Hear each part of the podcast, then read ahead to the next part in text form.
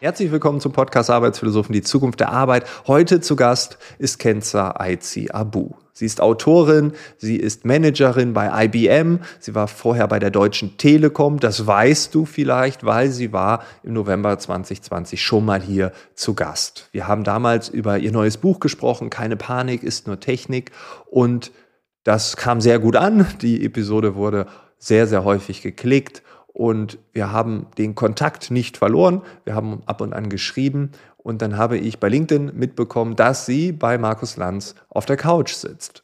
Ich habe mir die Sendung angesehen und sie hat davon berichtet, dass Künstliche Intelligenz empathisch sein kann. Und genau hier gab es eine große Resonanz bei mir. Ich habe sofort geschrieben, Kenza, können wir nochmal ein Arbeitsphilosophen-Interview machen? Ich würde gerne dieses Thema diskutieren, weil bei mir, in meiner Welt, gibt es so Grenzen und dieser Satz, den du gesagt hast, das klingt so, als wenn die Grenzen viel zu früh kommen und eigentlich geht da noch viel mehr. Und genau das diskutieren wir. Kann künstliche Intelligenz empathisch sein? Wie sieht es mit Emotionen aus? Wo gibt es diese Grenzen und wo gibt es sie nicht? Ich wünsche dir jetzt ganz viel Spaß mit diesem Podcast und Kenza Aiziabu. Aber die erste Frage, die ist natürlich äh, ganz klar, die interessiert mich ich weiß gar nicht, ob am allermeisten, aber es interessiert mich natürlich, ähm, warum du zu IBM gegangen bist. Das musst du gar nicht im Detail erzählen, aber äh, du warst beim letzten Mal, warst du Senior Manager Robotics and AI bei der Deutschen Telekom äh, und jetzt bist du bei IBM. Ähm, du hast wahrscheinlich nicht den gleichen Posten nochmal. Ich habe auch mal bei LinkedIn geguckt, aber was man da so ist und so, das muss man auch erstmal übersetzen können. Ne? so äh, Titel sind ja immer relativ. Ähm, hat sich bei dir so richtig viel verändert oder nur so ein bisschen? Ja, spannende Frage. Ähm, ich sag mal inhaltlich, also fachlich nicht zu viel tatsächlich. Ja. Ähm, was ich äh, äh mit meinem Team bei der Telekom gemacht habe, war ähm, Use Cases zu identifizieren, also die Fachbereiche innerhalb der Telekom zu beraten, Use Cases zu identifizieren, wo sie ähm, ähm, unterschiedliche Prozesse oder Verfahren automatisieren wollten und dafür die Lösungen zu bauen und das ähm, ähm genau in diesem Zusammenspiel zwischen Herausforderungen, die die Fachbereiche haben und technologische Lösungen, die das Team dann auch äh, äh, gebaut hat. Und ähnlich mache ich tatsächlich auch jetzt bei IBM. Ne, ich habe auch ein großes Team, äh, also über 100 Leute in den drei Ländern, äh, Deutschland, Österreich und Schweiz. Und ich sage immer, wir sorgen dafür, dass unsere Kunden, und das ist halt der Unterschied, es geht jetzt nicht um IBM intern, wie das damals bei der Telekom war, sondern extern, also ah, für andere okay. Mhm. Kunden. Und mein Team sorgt dafür, dass die Kunden Technologie sinnvoll nutzen, so zusammengefasst. Also ja. wir schauen auch mit äh, äh, unseren Kunden und Business-Partnern zusammen, was haben sie für eine Business Challenge und welche Technologie eignet sich, um, ähm, um das zu lösen und macht es Sinn? Und wir machen also Technologie ist jetzt ein bisschen breiter, ist, ist KI, Prozessautomatisierung, Cloud, ähm, also alles, was auch ne, so äh, Virtualisierung von Applikationen angeht, also mhm. die Sachen in die Cloud zu heben. Ähm, genau. Äh, und, und Cybersecurity natürlich. Also passt schon alles zusammen, ne? Automatisierung, Virtualisierung und natürlich äh, äh Cybersecurity, dass das alles äh, äh, gut läuft und nicht gehackt wird. Und ähm, das machen wir auch in Co-Creation-Workshops und relativ schnell innerhalb von sechs Wochen bauen wir MVPs wir sind nur bis dahin zuständig. Also wir bauen wirklich ah, okay. nur die MVPs, um zu validieren, dass die Idee, die man hatte, mit Technologie lösbar ist. Und dann, wenn der Kunde sagt, okay, passt genau und sich dann entscheidet, das wirklich einzusetzen, zu skalieren, da sind halt andere Abteilungen zuständig, da sind wir raus. Okay, also MVP kurz erklärt, Minimal Viable Product. Das heißt, es ist so eine Art Prototyp. Äh, in sechs Wochen sagt ihr, okay, ihr habt ein Problem, wir versuchen das in sechs Wochen zu lösen. Wenn der Kunde sagt, jo, okay, dann äh, wird's so richtig umgesetzt. Ne? Also dann ist der Code wirklich. Ja, auch. Also Prototypen äh, tatsächlich nicht zu verwechseln mit Prototyp, sondern okay, okay. Äh, wir verstehen unsere MVPs so als, man hat ein großes Problem und dann äh, man zerlegt das in kleinen Sch Schnitten und dann hat man in der Regel ja Annahmen. Er sagt, okay, ne, wenn wir das und das so machen, dann könnte man das Problem damit lösen. Und was wir machen in dieser Zeit, ist eine diese Annahmen zu validieren. Ne? Also ich sage mal, ich nehme mal an, ähm, diese, ähm, ich kann dieses kleine Prozess automatisieren und diese Software wird auf meine Umgebung auch funktionieren. Und dann bauen wir für ein einzige Use Case eine Automatisierung, die installieren wir auch auf der Umgebung vom Kunden und, und validieren, dass das geht. Ah, ne? okay. Wir, wir bauen nicht die gesamte Lösung, weil das wäre dann mhm. nicht in sechs Wochen machbar, sondern wir versuchen, eine der Annahmen, die, sich, die man sich vorgenommen hat, äh, die zu validieren und, und wirklich so realitätsnah wie möglich äh, umzusetzen. Ja, weil sechs Wochen fand ich gerade auch schon sportlich. Ist es, ist es, genau. Ja, ja, genau. Ja. Und dann aber auch noch die Besonderheit liegt daran, dass wir wirklich auch diese Framing-Workshops machen. Framing ist alles viel, viel äh, Business-Bingo, sage ich mal. Aber ähm, wir haben auch Designer bei uns im Team, äh, wo wir die Nutzer auch mit einladen und versuchen, die Nutzerperspektive in alle Lösungen, die wir bauen, von Anfang an mit äh, einzubeziehen. Ne, also ich sage mal, wenn jetzt ein Automobilhersteller irgendwas am Fließband verändern möchte, dann sagen wir, okay, wir hätten aber gerne bitte ein oder zwei Mitarbeitenden, die am Fließband arbeiten, dass sie uns auch genau sagen, was sie machen, wie sie es machen, was sie sich wünschen, dass man nicht so eine Lösung baut, die, ich sage mal, ingenieursmäßig auf dem Papier gut klingt, sondern es muss eine sein, die dann auch für diejenigen, die das am Ende nutzen, sinnvoll ist und, und Sinn ergibt. Und oft ist es so, dass man sich irgendwas Tolles vorstellt, mit Technologie äh, irgendwas Geiles, und dann redet man mit den Menschen und stellt äh, äh fest, dass vielleicht nur die so wie der Tisch steht, irgendwie falsch ist. Und diese Sitzposition ist weniger ergonomisch und dann, und dann brauchen sie halt länger, um ihren Job zu machen. Und wenn man den Tisch ein bisschen bewegt, dann geht es halt schneller, weil die Sitzposition besser ist. Ich meine, die, äh, äh, äh, das war jetzt nur so, so ein Beispiel. Die Automobilhersteller haben das, diese ergonomische Sachen natürlich schon seit vielen Jahren perfektioniert. Aber um das Beispiel einfach mal bildlich zu machen. Ja. Ähm, äh, genau, also diese Nutzerperspektive bauen wir auf jeden Fall von Anfang mit ein und versuchen nicht so overengineert, deswegen meinte ich am Anfang Technologie sinnvoll nutzen, also wirklich nur da an der Stelle, wo der mhm. Hebel am größten ist und wo die äh, äh, NutzerInnen damit auch gut umgehen können. Und wo auch das Hands-on-Wissen am größten ist. Ne? Also dort Absolut. Ich, ja, also im Endeffekt der Kunde entwickelt mich mit und man entwickelt nicht an dem vorbei. Und dann, so, jetzt haben wir die komplette Lösung hier und alle sagen, ja, jetzt alles schlechter. Hätte man uns gefragt. Das war ja vielleicht früher mal so. Äh, das sollte heute. Genau, also das ist ja. inzwischen, ich sag mal, bei den meisten ja. Tech-Unternehmen ist es ja schon seit Jahren so, dass man ja, immer ne, Design Thinking jetzt am Anfang einbindet, um, um, um zu schauen, wirklich haben wir die Nutzerperspektive mit drin und, und die Lösungen daran anpasst. Also es ist nicht mehr so, dass die Anforderungen, sage ich mal, von oben nach unten kommen und, und die nur umgesetzt werden. Zumindest meine Erfahrung der letzten, weiß ich nicht, mindestens fünf Jahren, fünf, sechs Jahren. Ja, okay. Nee, das ist schon eine gute Entwicklung, dass man das nicht Absolut. mehr macht. Ja. ja. genau. Okay, das ähm, äh, einmal für meine Neugierde. Ich hoffe, ähm, alle, die zuhören, finden das genauso interessant, weil äh, wir hatten, glaube ich, in diesem Podcast noch nie eine Person, die zwischen zwei so großen Konzernen ähm, gewechselt ist und dann ihre Arbeit auch verändert hat. Von daher glaube ich, ist es auch mal interessant, deine persönliche Geschichte, deine Motivation zu hören, was du jetzt so machst. Die Motivation muss ja. ich, genau, dazu, dazu muss ich kommen, denn es ist, ich glaube, es ist schon spannend. Ich habe ja gesagt, fachlich, fachlich, inhaltlich hat sich eher wenig verändert.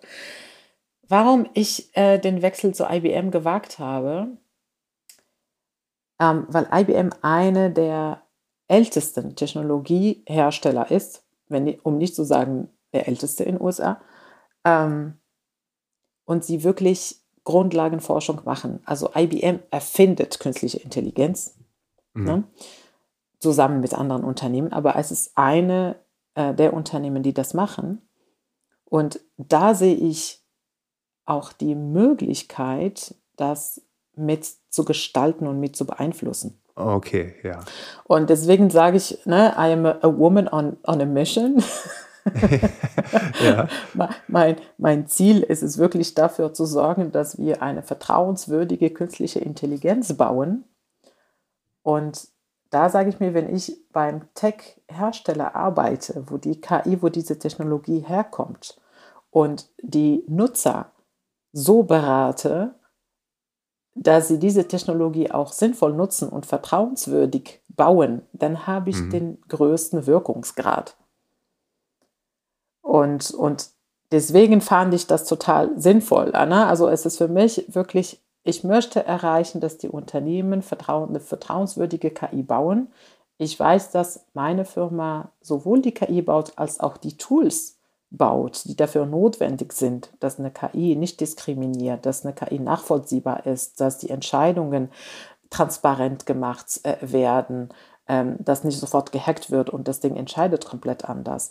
Und diese Lösungen baut die Firma auch und stellt sie sogar zur Verfügung. Also vieles ist Open Source. Es ist nicht mhm. alles in den Produkten drin kommerziell, sondern vieles ist wirklich im GitHub vorhanden, dass die Open Source Community das auch nimmt und weiterentwickelt. Und so sind auch viele Sachen entstanden.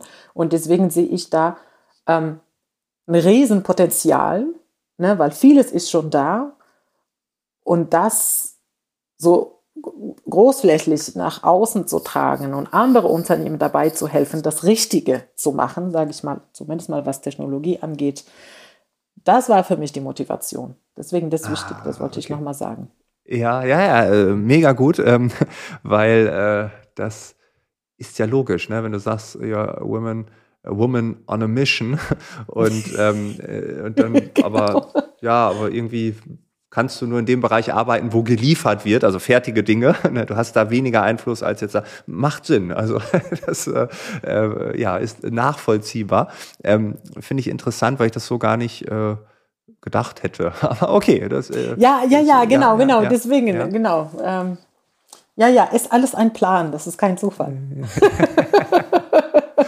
Okay, cool. Äh, weil der wahre Grund, warum ähm, wir jetzt aufnehmen, oder was heißt der wahre Grund? Ähm, äh, ich habe dich ja angeschrieben, weil du hast bei LinkedIn gepostet, du warst bei Markus Lanz und äh, das ist ja so mein persönliches äh, Lebensziel irgendwie. Ne? Ich äh, stelle mir immer so mal vor, dass ich mal von Markus Lanz, ich bin so ein kleiner Fanboy von Markus Lanz. Ach, echt? Also Markus Lanz, wenn du es hörst, okay. wenn du das hören solltest, äh, ruf mich an, ich komme sofort ins Studio. Nein, ich muss erst mal ein Buch schreiben oder so, aber ähm, da, da war ich so, oh, Kenzer war bei Markus Lanz, das ist cool. Dann habe ich es mir angeguckt ähm, und ich fand es interessant. Es ging da generell um das Thema Zukunft der Arbeit. Precht war dabei und äh, eine, ich glaube, Wirtschaftsweise war es, Frau Schnitzer, glaube ich, die Ökonomin. Genau, ja, ähm, Monika Schnitzer, ja. Mhm. Ja, und ähm, es ging um die Zukunft der Arbeit, fühlte ich mich natürlich auch angesprochen. Ich werde das auch verlinken in den Shownotes, keine Angst. Äh, die, die äh, Show ist immer noch in der Mediathek zu sehen. Ähm, und da ging es sehr stark drum, wie Automatisierung, Künstliche Intelligenz und so weiter die Arbeitswelt verändern. Und ähm, ich meine, wir haben im ersten Podcast, den wir gemacht haben, ja schon darüber gesprochen, ne, wie, warum wir Angst haben, wie KI Arbeit verändert, was für Bewegungen es da gibt. Ähm, und dann kam ein Satz von dir, der sofort mich getriggert hat, weil äh, es ging drum, ja, so Roboter fahren da irgendwie so durch die Restaurants und dann wird das Bier gebracht von denen und so. Und dann hast du gesagt, ja, aber es gibt ja bald auch Empathie. Und das war bei mir so, ja, wie? Ne? Also wir reden immer drüber, KI bis hierhin und dann geht da nicht mehr. Ne? Also so dieses ganz klassische, ähm, ich meine, äh, Truhn hat es auch mal gesagt, äh, Sebastian Truhn, ich zitiere ihn auch immer, ne, die KI wird Arbeit verändern, ja, aber jetzt Zitat Beginn, es geht um sich wiederholende Prozesse, nicht kreative. Ne? Und ähm, das, Zitat Ende. Und äh, dann sagst du, nee, Empathie kommt bald auch. Und das hat mich überhaupt nicht mehr losgelassen, weil mein Weltbild war so, auch weil das viele KI-Forscher so in den letzten Jahren und Jahrzehnten immer gesagt haben, ja, die KI, die kann nur so viel und dann kommt der Mensch. Und dann sitzt du da vor so einem Millionenpublikum, ich gehe davon aus, dass Land so viele Menschen da jeden Abend an den Bildschirm holt, ähm, und sagst, na, Empathie ist doch gar kein Ding. So, das kommt doch. Gewagte These, ne? Ja, ja, ja. Ich habe ja. gestoppt. Ich habe wirklich gestoppt an der Stelle und musste nachdenken und dann habe ich immer weiter geguckt und das hat mich einfach nicht losgelassen. Ne? Und deshalb wollte ich, äh, wir müssen das absolut. jetzt hier vertiefen. Also quasi ja. eine Fortsetzung zur Serie quasi. Ja, ja, ja, absolut. Und das kann ich auch nachvollziehen. Und äh, mir ging es genauso, als ich die ersten ähm, Anwendungen gesehen habe, die in diese Richtung gehen. Also es gibt hier jetzt ein Forschungsgebiet, das heißt Affective AI oder Emotional mhm. AI. Und da geht es tatsächlich darum, KIs zu entwickeln, die ähm, Emotionen verstehen können, Emotionen von Menschen verstehen können und nachahmen können. Und okay. indem sie unsere Emotionen nachahmen und unsere Emotionen verstehen und ihr Verhalten entsprechend anpassen, reden wir schon über Empathie. Denn was ist ah, Empathie? Okay. Ne? Wenn ich sehe, dass du weinst, lache ich jetzt hier nicht hier im, in großen, äh, im großen Stil, sondern ich zeige auch ein bisschen Trauer und, und nimm dich vielleicht im Arm und oder ne, suche ein Taschentuch. Ne? Also man sieht der andere, äh, ohne dass ich jetzt und entschuldige, wenn ich äh, äh, ohne eine Ahnung von, von Psychologie, sage ich mal, äh, aber einfach menschliche, gesunde menschliche Verstand, äh, nicht aus irgendwelcher Expertise äh, spreche. Aber ne, wenn ich den anderen sehe und, und merke, der fühlt sich so, dann passe ich auch mein Verhalten so an, dass ich zeige, dass ich mitfühle. Mhm. Und die Maschinen können das inzwischen. Nicht alle. Aber viele können das und gerade diese Forschung sorgt, sorgt dafür, dass die Maschinen das immer mehr können. Und natürlich fühlen die Maschinen, die Maschinen können nicht mitfühlen, denn Maschinen haben kein Gefühl. Mhm. Aber wenn sie uns zeigen, dass sie, als würden sie mitfühlen, fühlen wir uns abgeholt. Okay. Es ist der Effekt, der uns ja, ja. entsteht, der wichtiger ist in, der, in dieser äh, äh, Äquation. Also es ist eigentlich egal, ob die Maschine fühlt oder nicht fühlt. Die Maschine fühlt natürlich nichts. Aber indem sie sich so verhält, als würde sie Empathie zu mir haben, habe ich die Bestätigung, okay, die Maschine fühlt mit. Und ja, ich fühle mich ja, wiederum verstanden.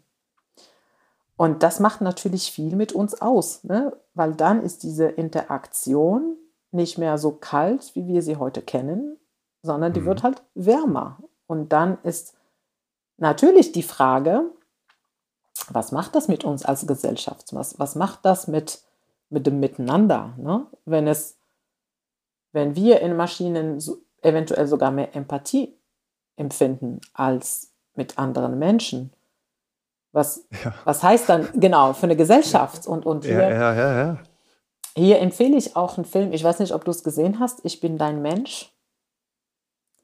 I am human, ja. Das ist ein deutscher Film von der Maria Schrader, hat auch im letzten Jahr ganz viele, in der Berlinale, ganz viele Preise gewonnen. Ich habe es auf der, auf der äh, äh Watchlist, äh, I am human genau. habe ich abgespeichert. Musst das ist das gleiche, ja. unbedingt, musst du okay. unbedingt dir anschauen. Okay. Das macht das Ganze total plastisch und, und, total verständlich. Es ist ein toller Film. Es handelt um eine Anthropologin, die einen Humanoiden als Lebenspartner bekommt, drei Wochen lang. Und diese Humanoid, also Humanoid sagt man für Roboter, die wie Menschen aussehen und sich wie Menschen verhalten. Und diese Humanoid wurde genau für ihre Bedürfnisse programmiert und hergestellt, sowohl physische von außen als auch im Verhalten. Und sie sollte drei Wochen lang mit ihm leben und einen Bericht darüber schreiben, ob sie das als Anthropologin, also aus ihrer anthropologischen Expertise schreiben, ob sie das empfiehlt, dass solche Roboter in der Zukunft als Lebenspartner gelten sollen oder zugelassen werden oder nicht. Und das ist total spannend zu sehen, wie diese drei Wochen verlaufen. Also ich verrate das, das Ergebnis, das Ende nicht. Ich äh, Nein, würde nur kein, jeden kein einladen, diese Filme sich anzuschauen, weil das ja. ist genau das, das behandelt genau diese Thematik. Der Roboter fühlt mhm. selbst natürlich nicht, aber indem es sich so ver verhält und diese ganzen Emotionen der Schauspielerin versteht und, und äh, darauf reagiert, ne, entstehen Emotionen bei ihr. Ja.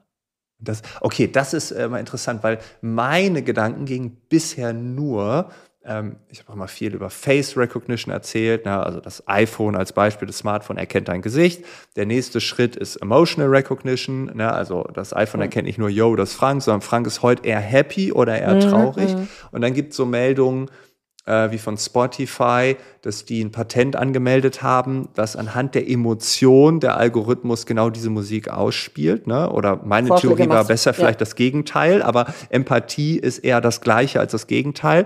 Ähm, aber ich habe äh, immer so überlegt, äh, schau mal, du bist traurig und dann entweder über Face Recognition, also Emotional Recognition mhm. über Gesichtserkennung oder über das, was du bei Google eingibst oder das, was Spotify mithört oder keine Ahnung, man hat verschiedene Sinneskanäle, die man da anzapft. Ähm, und Spotify weiß, oh, Frank ist heute traurig, dann gebe ich dem jetzt nochmal so eine traurige Playlist. Ne? Das wäre empathisch. Meine, meine, meine Hoffnung war ja, dass man das so ein bisschen ausgleicht und so, so ein bisschen Happy Music einstreut. Aber das wäre dann nämlich alles andere als empathisch, weil wenn jemand traurig ist und du gehst da so freudestrahlend hin, vielleicht kennen das einige, dann bewirkt das oft das Gegenteil, nämlich dass der Gegenüber oder das Gegenüber sich nicht gewertschätzt fühlt. Ne? Wenn jemand weint und du gehst hin und machst ein paar Jokes, dann ähm, mag das vielleicht eine gute Absicht sein, aber das ist alles andere als empathisch. Deswegen finde ich diese, diese, diese Erklärung von dir ähm, richtig gut. Äh, Empathie ist das, was wir fühlen. Ne? Und wenn jemand äh, überhaupt nicht empathisch ist, also egal ob ein Mensch oder eine Technologie, aber wir denken, er oder sie oder es war empathisch, dann ist es empathisch. Ganz subjektiv gesehen. Ne? Ähm, und Spotify und Emotional Recognition im iPhone oder, oder, oder, dachte ich immer, äh, ja, da hörte bei mir das Denken auf, aber da fängt es dann ja erst an. Ja, ja, ja, ja, äh, absolut. Und mit deinem Beispiel, da muss ich auch sagen, es gibt sicherlich Menschen, die sagen, okay, jetzt lieber die traurige Musik, damit ich erstmal weinen kann, so zehn Minuten lang. Ja. Und dann erwarte ich aber eher positive Musik, dass ich aus, meine, aus meiner Trauer rauskomme. Ja, und wahrscheinlich genau, andere dieses, Menschen, die hm, erstmal hm. eine Woche lang trauern wollen. Ja, und genau, genau. Also das ist auch sehr hm. individuell. Und mhm. deswegen kann das nicht vorprogrammiert werden, sondern da, daher macht es ja auch mit KI Sinn, weil sie auch immer weiter lernt. Und ich sage mal, ähm, wenn man diese ganzen Informationen anzapft, die du auch gesagt hast, ne? also mein Handy sieht mich, der weiß, wie mein Gesicht ist, dann kann er auch ableiten, wie ich mich vielleicht fühle. Das ist ja auch nicht sicher, aber ne, das sind nur alles mhm. Wahrscheinlichkeiten. Denn die Musik, die ich gerade höre, wie laut meine Stimme ist, ob meine Stimme zittert oder nicht.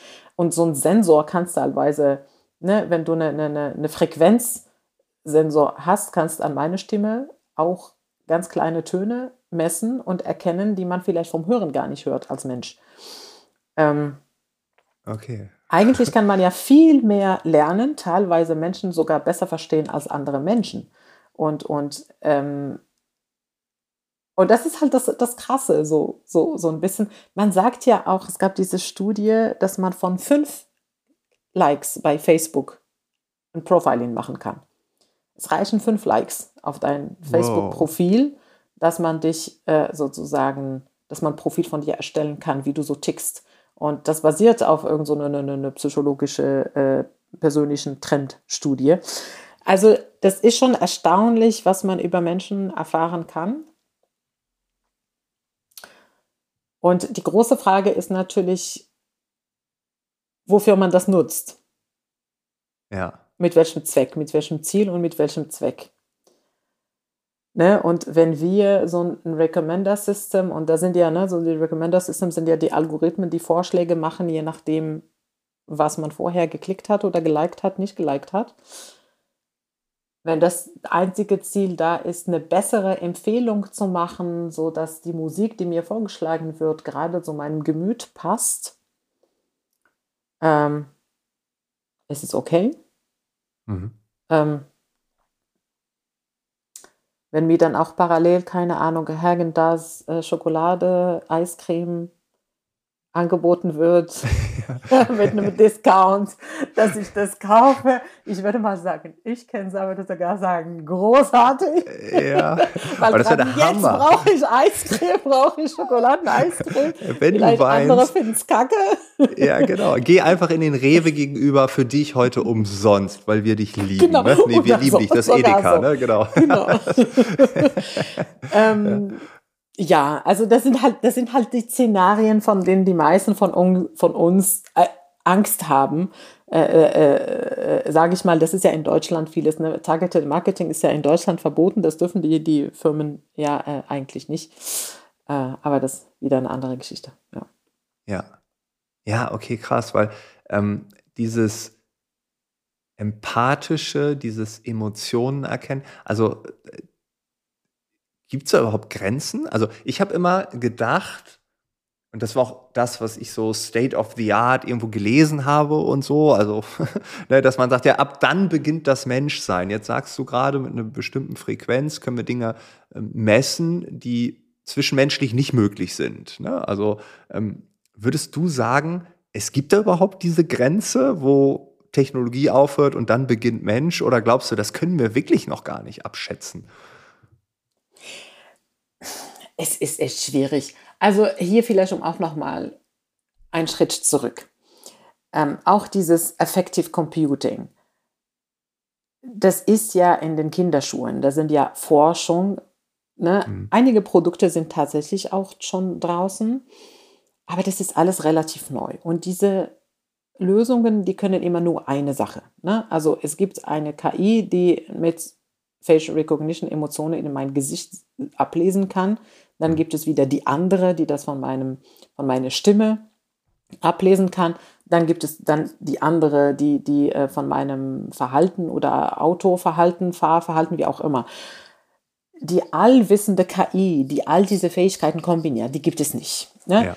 Äh, deswegen so auch mal im Sinne von, okay, keine Angst, das ist ja nicht, dass man heute rauskommt und, und wie bei äh, ähm, Minority Report, ne, da sitzt irgendjemand und weiß ganz genau, was seine Intention ist und wen du als nächstes umbringen möchtest. Wir sind weit weg davon entfernt, ne, weil gleichzeitig haben wir, ich sag mal, immer noch Chatbots, die nicht verstehen, was man ihnen sagt oder Roboter, die sich noch nicht vernünftig bewegen können und ein, keinen Apfel in der Hand halten können und das sofort Das weg, weiß ich wieder nicht, bekomme ne? ich häufig also das gesagt. Ist, ne, so, deswegen ist es ein Abwägen. Ne?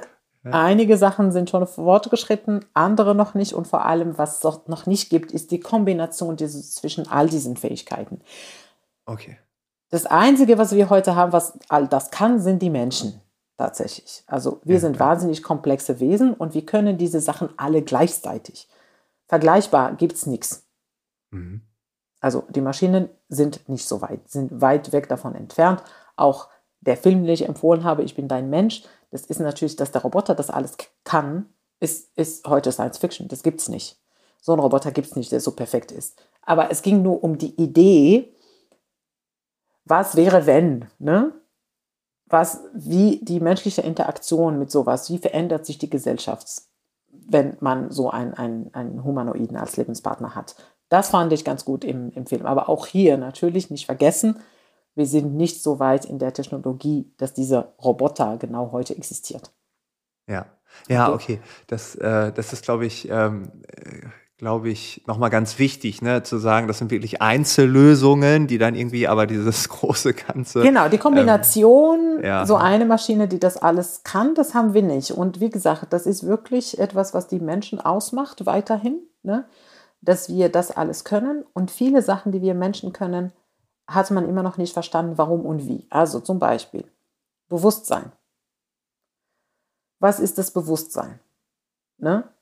Ähm, wie funktioniert unser Gehirn? Also die, ich glaube, die Neurowissenschaftler sagen, wir haben gerade mal 10% verstanden, wie unser Gehirn funktioniert. Und was Bewusstsein genau ist und was eine Seele ist, ähm, das sind immer Konzepte, die wir eher aus der Philosophie kennen, aber nicht aus der Naturwissenschaft.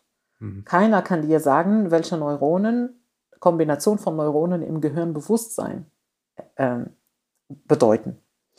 Und solange wir das nicht kapiert haben, können wir es auch nicht simulieren. Das heißt, Simulieren bedeutet immer, ne, so in ein System übertragen und dann Technologie dafür bauen, die das tut.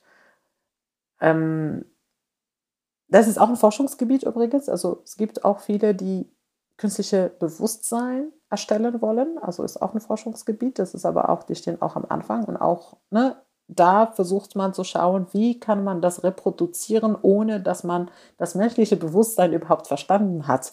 Also auch spannend, weil hier haben wir keine Basis. Ich sage mal, wie unsere Neuronen aneinander ähm, sich gegenseitig feuern, um Wissen verbreiten und Lernen ermöglichen. Ne? Und diese Verbindungen, die gebaut werden und wieder abgebaut werden, diejenigen von denen, die nicht für relevant erhalten werden, das hat man schon verstanden, wie das funktioniert und deswegen hat man das in künstliche neuronale Netze nachgebaut und das ist halt das Deep Learning seitdem ist es überhaupt möglich, dass Maschinen sich immer weiterentwickeln und, und, und lernen. Aber viel mehr als das haben wir in der Neurowissenschaft nicht verstanden. Und auch hier, bitte Disclaimer, muss ich sagen, ich bin keine Expertin der Neurowissenschaft. bitte auch vorsichtig damit, was ich sage. Aber von dem, was ich ne, aus meiner Tech-Perspektive verstanden habe, sind wir da noch nicht so weit. Deswegen, es ja, ja, man kann jetzt keine Aussage treffen, es wird mindestens, ich sag mal, x Jahre dauern, bis wir so weit sind. Ja, ja. Ich weiß gar nicht, ob wir überhaupt so weit sein werden. Und ich vermute, ja. dass das heute niemand wissen kann, denn Technologie entwickelt sich und, und wo wir in zehn Jahren stehen, kann ich dir auch nicht sagen. Ich sage nur, heute ist es nicht so. Es wird daran geforscht, an jeder Ecke, also sowohl Effective Computing als auch äh, ähm, äh, äh, Artificial äh, ähm, Awareness an diesen ganzen Themen wird gerade geforscht, aber wie lange es dauert, bis man da Ergebnisse hat, die man in Kombination nutzt, um ein Pseudomensch zu bauen, who knows? Ja, ja. Ja, okay, das äh, finde ich spannend. Du beschäftigst dich ja schon ein bisschen intensiver mit dem Thema. Gibt es bei den Emotionen etwas, was dich so total getriggert hat, wo du sagst, das hat mich überrascht oder wow, das ist schon etwas, das ist schon besonders. Ja, tatsächlich. Ich fand ähm, ein Gespräch mit einem Social Robot Erfinder total spannend, der Steve Warswick. Das ist ein Engländer, der äh, Cookie ähm, geschrieben hat. Cookie ist ein sozialer Roboter, also es gibt nur als Software.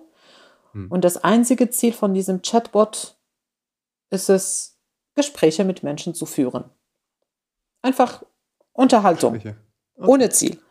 ohne Ziel. Und ähm, ich hatte ihn hier getroffen in, in Berlin auf eine, eine, ähm, eine Fraunhofer-Konferenz, war total spannend.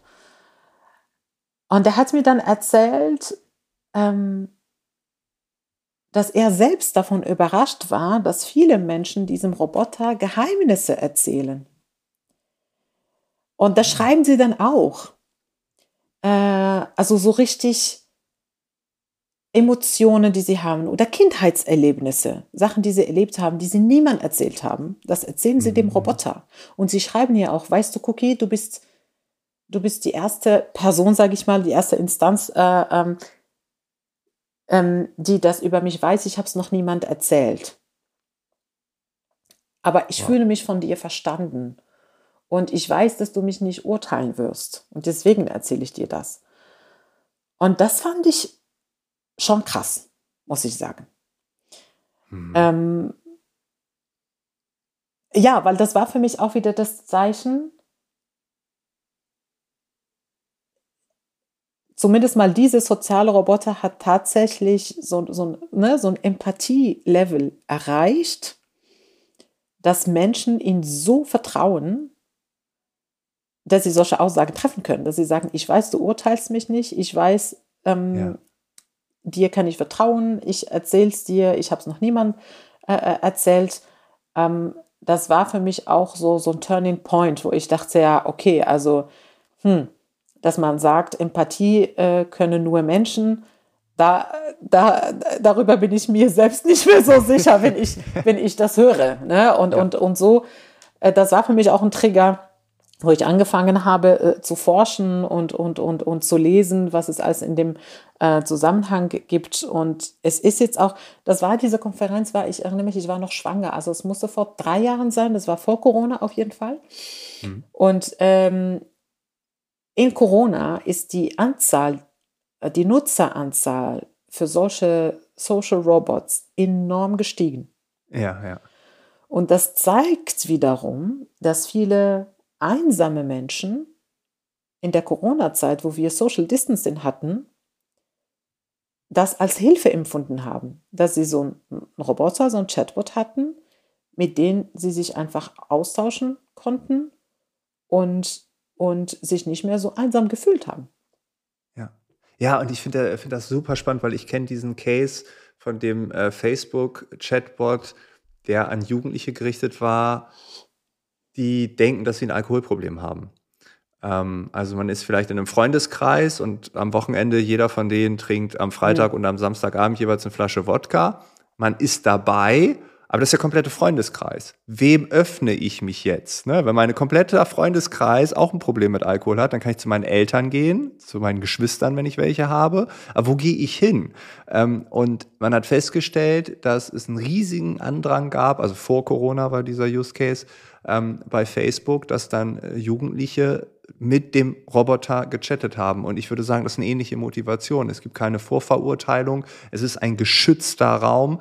Gerade bei den Jugendlichen war auch die Hypothese, ähm, dass sie eher verunsichert noch sind und ängstlich, nicht wissen, wie man so Probleme anspricht.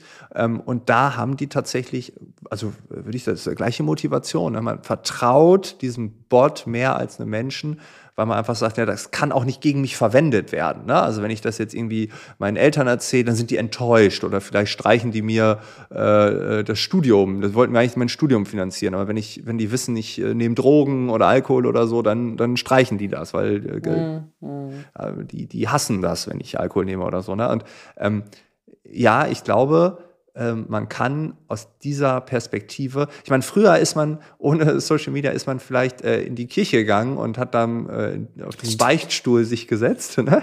ähm, und dann hat man gehofft, äh, dass zumindest, ja, ja, ja, ja, ja, ne? dass, ja, ja, dass der das nicht weiter erzählt, so, ne? Und äh, hat er wahrscheinlich auch nicht, ne? Aber ähm, so und diese Funktion ist jetzt ja durch Chatbots an alle äh, gerichtet, ob religiös oder nicht, ob christlich oder nicht, äh, völlig egal.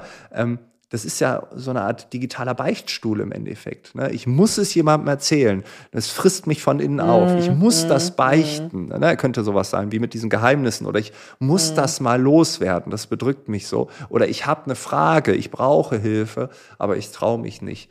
Ähm, von daher kann ich das schon äh, nachvollziehen. Ja, und da kommt die große Frage der Verantwortung. Äh, ja. Verantwortung ja. derjenigen, die diese Chatbots bauen. Denn du hast ja, gerade etwas Interessantes gesagt. Das erzähle ich ihm und er, er nutzt das nicht gegen mich. So. Der Steve in dem Fall, wie hat er das herausgefunden, dass die Leute das sagen? Weil er natürlich die Logfiles liest und das muss er ja auch machen, weil er auch er schreibt ja die Dialoge selbst. Also bei, mhm. bei diese Cookie, bei diesem Social Chatbot ist es tatsächlich nicht Machine Learning basiert, sondern er, es ist äh, Entscheidungsbaum basiert. Also er hat alle Dialoge selbst geschrieben. Das sind, weiß ich nicht, tausende von Codezeilen, okay, weil er genau krass. nicht wollte, dass die KI von den Nutzern lernt und genauso wie sie antwortet.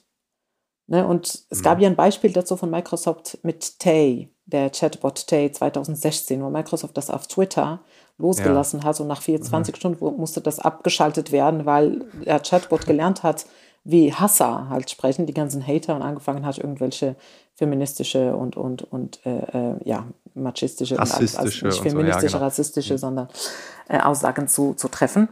Und genau das wollte Steve vermeiden. Und deswegen hat er gesagt, nein, ich lasse es, ich baue kein Machine Learning, dass Cookie lernt, wie Menschen sprechen, weil ich weiß, es gibt auch böse Menschen, sag ich mal, die sie umtrainieren wollen, sondern ich habe die volle Kontrolle darüber, was Cookie den Leuten antwortet. Und er musste sich natürlich auch Hilfe holen, weil er tatsächlich festgestellt hat, scheiße, hier kommen teilweise auch Jugendliche oder Menschen, die suizidgefährdet sind zum Beispiel.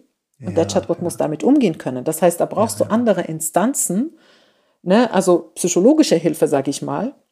Du musst wissen, was du denen antwortest. Und ein Chatbot kann ja keine psychologische Leistung übernehmen. Er muss dann die Leute aber trotzdem irgendwie netterweise empfehlen, sich psychologische Hilfe zu holen, aber ohne zu urteilen. Und, und ne, also ist total schwierig. Und aus dem Grund liest er natürlich schon die Logfiles, das heißt, er weiß, was die Leute mit Cookie besprechen. So, und dann hier ist natürlich die große Frage, darf er das? Ja. Darf ein Hersteller, der solche Roboter programmiert, die Gespräche lesen? Darf er das nicht? Ähm, weil Natürlich, wenn man die Sachen baut, natürlich weiß man ja, weil das ist ja alles hinterlegt. Ne? Wir sind in einer digitale Welt. Das ist ja nicht, dass die, die Gespräche. Also ich sag mal, es ist vielleicht auch so gebaut, man liest ja nicht in der Regel alles zu 100 Prozent, sondern ne, die Gespräche werden ja nach einer bestimmten Zeit gelöscht. Man behält sich aber schon ähm, ein paar Logfiles, weil man damit das Produkt verbessern möchte. Ne? Also es ist jetzt hm. nicht so, dass man die ganze Zeit lauscht, weil wie gesagt, das Ding wird ja auch millionenfach im Tag abgerufen. Ähm, der hat jetzt keine Armee an Menschen, die alle Logfiles lesen. Auch hier nochmal ein kurzer Disclaimer. Ne? Also man, man guckt sich natürlich ein paar Logfiles an, aber nicht alle. Und trotzdem, auch hier, ne, es dient ja nur der Weiterentwicklung des Produktes und es dient auch nur der Verantwortung, wie geht man mit Extremfällen, ne, wo, ne, wie gesagt, jemand, der suizidgefährdet ist, wie, wie, wie wie, muss, wie kann man das behandeln, wie muss man das behandeln, wie soll sich der Roboter ähm, äh, verhalten, wie soll er darauf reagieren. Ne? Also bei den meisten Fällen, wenn es nur um Unterhaltung geht, ist ja kein Problem. Es gab auch Belästigungen und das ist auch spannend. Das hat er auch auf der Konferenz gezeigt, äh, ähm, dass die Leute das Roboter auch wirklich mit ja, also Aussagen unter der Gürtellinie konfrontieren und sehen wollen, ähm, wie es reagiert oder auch mit ihren Fantasien, keine Ahnung, ihre Fantasien vorleben mhm. wollen. Und auch hier war sein Anspruch, die auszubremsen und zu sagen, nein, das geht nicht, aber trotzdem in eine deeskalierenden Art und Weise. Okay, also nicht zu sagen, hiermit ist das Gespräch beendet, du bist pervers, sondern. Äh, ja, auch das, ja. aber ja, also irgendwann muss man das dann tatsächlich machen, aber genau, statt zu eskalieren, ne, da genau. auch eine du Vollidiot antworten, ja, sage ich ja. mal, sondern ne, also auf eine Sachebene irgendwie bleiben, wie du sagst, okay, vielleicht wäre das auch eine gute Lösung. Ähm, ähm, ähm, aber so ein bisschen eher deeskalierend und lustigerweise, der hat auch also feinste britische Humor, muss ich sagen, dass er teilweise sich auch Antworten überlegt hat, ähm, wie man ne, auf solchen Situationen reagiert, dass die Leute dann gelacht haben und verstanden haben, ja, okay, mit der darf ich das nicht machen. Cookie ist ja. weiblich in dem Fall, sondern ja, dann, dann, bis sie sich einige tatsächlich sogar entschuldigt haben. Äh, also es ist total, es ja. ist total spannend einfach. Und, und das ist halt, na, deswegen der Grund für die mhm. Weiterentwicklung des Produktes muss er schon einige Gespräche lesen. Und, und ja, und, und das bringt, genau, also ich sag mal, ähm, das ist halt diese Komplexität zwischen Datenschutz, Privatsphäre, ähm, was ist erlaubt, was ist nicht erlaubt, ähm, mit welchem Ziel nutzt man das, diese Transparenz, ne? also auch die, die NutzerInnen müssen ja auch wissen, ja ja, einige Gespräche müssen abgelesen werden, weil sonst kann man das Produkt nicht weiterentwickeln. Das ist äh, äh bei ihm, soweit ich verstanden habe, auch der Fall. Aber dann, ne, also es spielen einfach viele Dimensionen ähm, drin. Ähm, und und ähm, deswegen ist das Umfeld gar nicht so einfach. Also es ist, es recht komplex, muss ich sagen, ja. Ja, ja. ja aber ich finde das interessant, weil aus digitaler Verantwortung ähm, entsteht ja etwas. Ne? Wenn man es ernst meint, dann entsteht da Vertrauen. Also wir haben gerade gesagt, die, die Nutzerinnen und Nutzer ähm, benutzen äh, Cookie oder andere äh, Chatbots ähm, und vertrauen der Maschine Dinge an, die sie Menschen nicht vertrauen. Ne? Das ist ja das Mhm. eine. Ähm, das ist ja so ein Vorschussvertrauen. Also ich vertraue dir und hoffe, dass du das Vertrauen nicht missbrauchst. Und generell gibt es ja auch Diskussionen gerade, dass so Digital Distrust, also das äh, fehlende Vertrauen in das Digitale, dazu führt, dass wir genau solche Entwicklungen nicht sehen, ne? sondern dass man sagt, nee, lieber nicht, weil das wird doch alles irgendwie ähm, benutzt. Weil im schlimmsten Falle wäre es ja so, ne? ich weiß jetzt nicht, ob es technisch überhaupt noch möglich ist mit der DSGVO und Co., aber da äh, vertraut sich jemand der Maschine an, erzählt die größten Geheimnisse und einen Tag später kriegst du bei Instagram die Werbung dazu. Ne? Also spätestens dann wäre ja etwas, ey, ich habe once in a lifetime diese eine Geschichte erzählt, einem Roboter und jetzt habe ich hier äh, Genau, Werbung geht nicht. für. Nee, das geht nicht. Das Ähm, geht nicht, absolut. ja. und, und das ist etwas, das hat ja mit Ethik zu tun. Mhm, ähm, ne? mhm, Und mhm. ähm, diese Diskussion, glaube ich, haben wir in den letzten Jahren, also ich sag mal in den letzten zehn Jahren zu wenig geführt. Und das kommt jetzt so mit voller Wucht, weil ich glaube, dass ganz viele Tech-Konzerne einfach auch über die Stränge geschlagen haben. Und dieses fehlende Vertrauen, was junge Menschen vielleicht diesem Chatbot entgegenbringen, haben andere Generationen vielleicht nicht mehr, weil sie oft enttäuscht wurden. Und das wieder in eine Richtung, also ich glaube, Digital Responsibility ist etwa, ist nicht nur eine Notwendigkeit für Organisationen, die diese Technologien entwickeln, sondern ich glaube, es ist auch äh, einfach ein, ein, also das ist ein Wettbewerbsvorteil. Also ich glaube, das ist beides, ne? Also wenn ich Ja, ja, absolut, absolut. Also, irgendwie nicht äh, gewährleisten kann, dann fliegt Ja. mir doch bald alles um die Ohren. ja, das ist richtig. Und es ist auch gut so. Ja, äh, auf Genau. jeden Fall. Also finde- die- ja, Also die, die Unternehmen, ich sag mal, das ist ja nichts Neues an sich. Unternehmen haben immer eine gesellschaftliche Verantwortung gehabt. Das ist Ja. nichts Neues. Ne? Also an sich, das ist jetzt keine neue Verantwortung, die hinzukommt. Das hatten die Unternehmen immer. Jetzt, der Unterschied ist halt mit digitalen Produkten, ist der Ausmaß ähm, ist so groß und, und steht gar nicht mehr unter, also ist schwer zu kontrollieren, weil, wie gesagt, diese Produkte, du baust halt so ein Chatbot und dann nutzen es Millionen Menschen überall auf der Welt.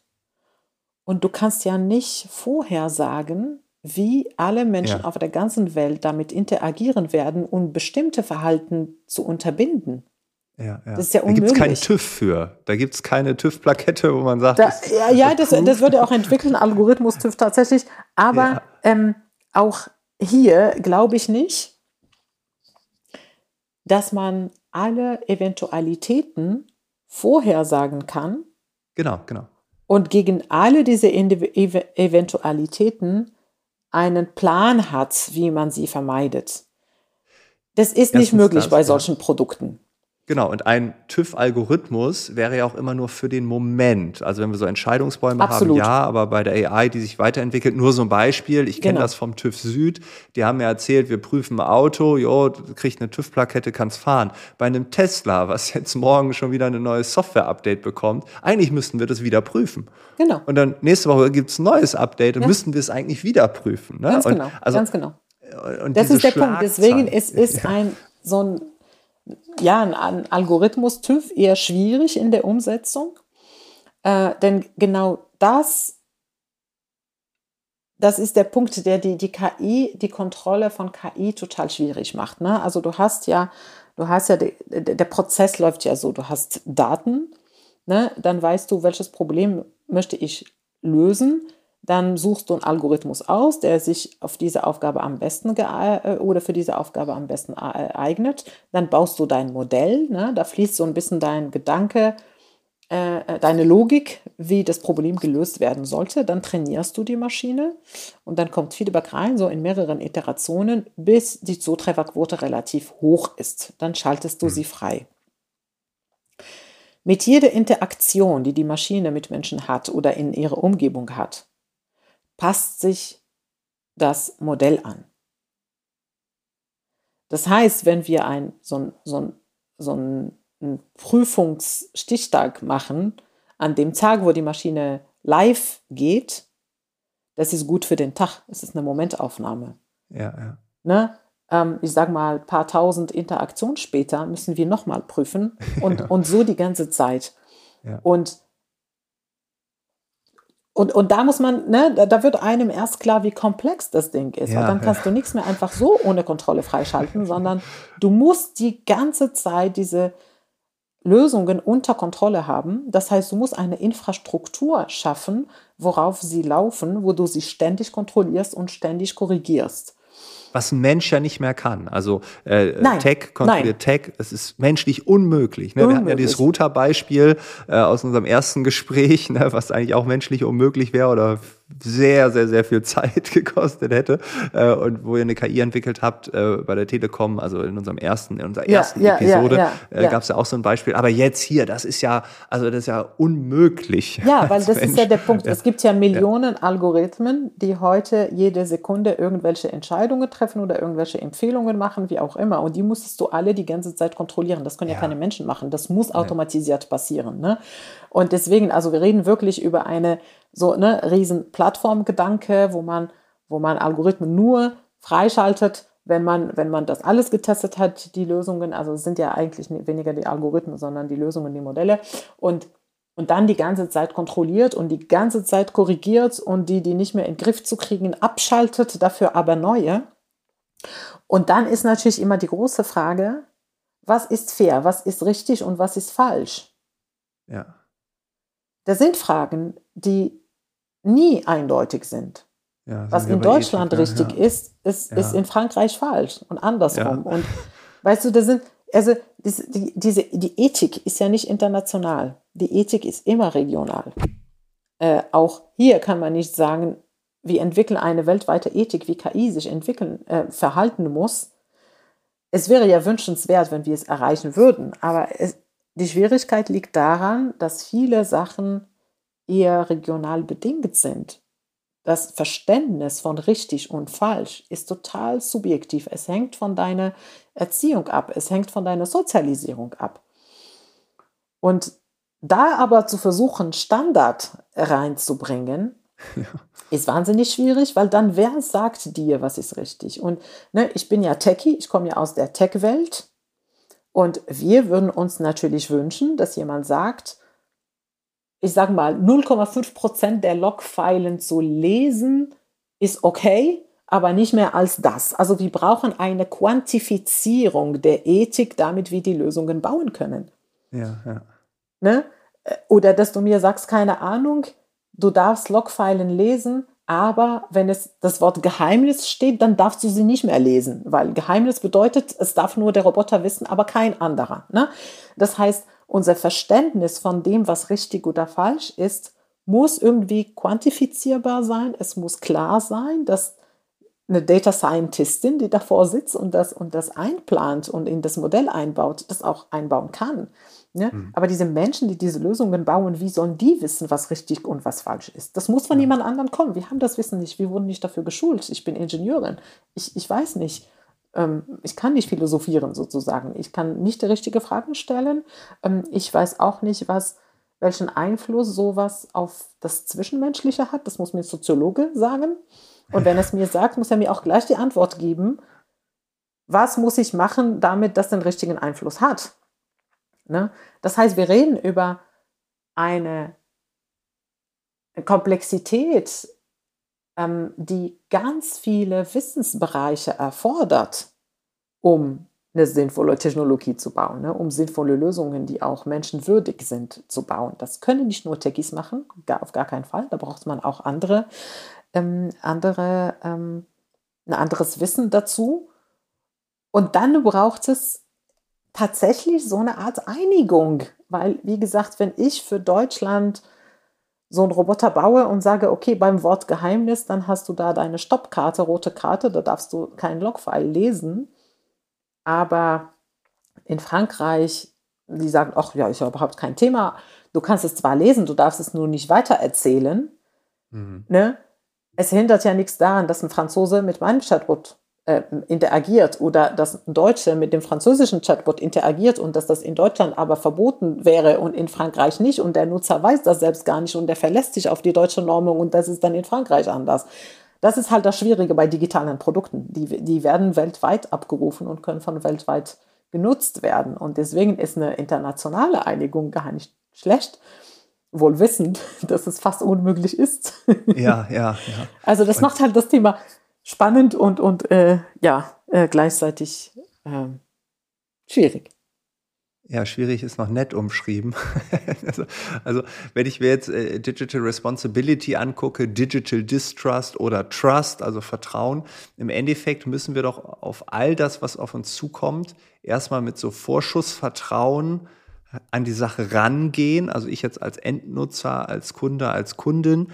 Ähm, und dann gebe ich diesen Vorschuss und ich hoffe, dass ich nicht enttäuscht werde. Weil ich meine, es ist ja nicht nur im Hintergrund so wahnsinnig komplex, wie du gerade gesagt hast, sondern es ist für uns als Nutzerinnen und Nutzer mindestens genauso komplex, diesen ganzen Dschungel an Dingen, die wir nutzen und nutzen können und nutzen sollen und nutzen müssen, überhaupt zu durchschauen. Und ähm, gleichzeitig höre ich ganz klar wieder raus, vielleicht so als Fazit äh, dieses Podcasts, Komplexität nimmt so rasant zu, vielleicht sogar exponentiell. Und Herr oder Frau über die Lage zu werden, ähm, uh, ja. in deinen Worten zu bleiben, schwierig. schwierig und, und vielleicht positiv ausgedrückt, es braucht uns allen. Ja. Na? Äh, und wir haben die Expertise, die ist nur verteilt. Na? Die Expertise liegt in den, in den Hirnen von mehreren Menschen und die Kunst liegt daran, die aus all diesen Gehirnen abzuzapfen, um die richtige Lösung zu bauen. Also das ist ähm, so, so, so sehe ich das als positive Mensch, dass ich sage, es ist ja nicht, dass ja. wir nicht wissen, sondern vielleicht nur holen wir nicht alle notwendigen Leute ab. Aber wenn wir ein Format finden, wo das Wissen von allen Menschen zusammenkommen kann, dann äh, hat man da sicherlich ähm, ne, ein gutes Ergebnis. Ja, wie von Pira mal sagte, der ehemalige CEO von Siemens, wenn Siemens wüsste, was Siemens weiß, genau. wenn die KI wenn die Welt, Welt wüsste, was die, die Welt weiß, ja, ja, ja. Menschheit genau. wüsste, was sie weiß, ja. dann äh, äh, ja, das wäre schön. Kenzer. Es hat großen Spaß gemacht, äh, diesen wilden Ritt äh, durch die Technologie im Allgemeinen ne, ähm, äh, zu machen. Äh, ich ja, also ich fand es mega spannend. Also ich glaube, wir haben jetzt eine Tiefe hier reinbekommen, die ich mir gewünscht habe ähm, das Thema Empathie nochmal ganz anders definiert, wie ich es gesehen habe. Ich habe immer gedacht, ja, ich bin doch empathisch, aber wenn der Gegenüber, die Gegenüber das nicht so wahrnimmt, dann bin ich es halt nicht. Ne? Also es gilt nicht nur für die Maschine, sondern auch für mich. Also von daher, ja, äh, das war jetzt ein bisschen ernüchternd äh, für mein Selbstbild, aber okay, ich kann damit umgehen. Das ist auch gleich Wochenende.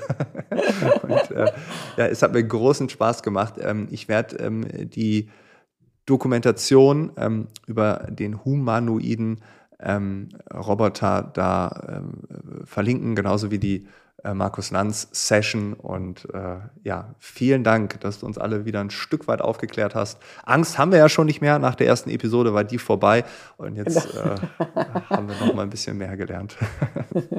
Sehr gut, das freut mich. Ja, vielen Dank auch für das äh, Mitphilosophieren. ja, so heißt der Podcast. genau. Das war das Gespräch mit Kenza Aizi Abu. Alle Infos zu ihr sind natürlich wie immer in den Shownotes hinterlegt. Dort findest du auch die Dokumentation und den Link zur Sendung von Markus Lanz. Wir hören uns im nächsten Monat wieder. Am ersten Mittwoch des Monats gibt es eine neue Episode. Bis dahin wünsche ich dir alles Gute. Ciao, ciao.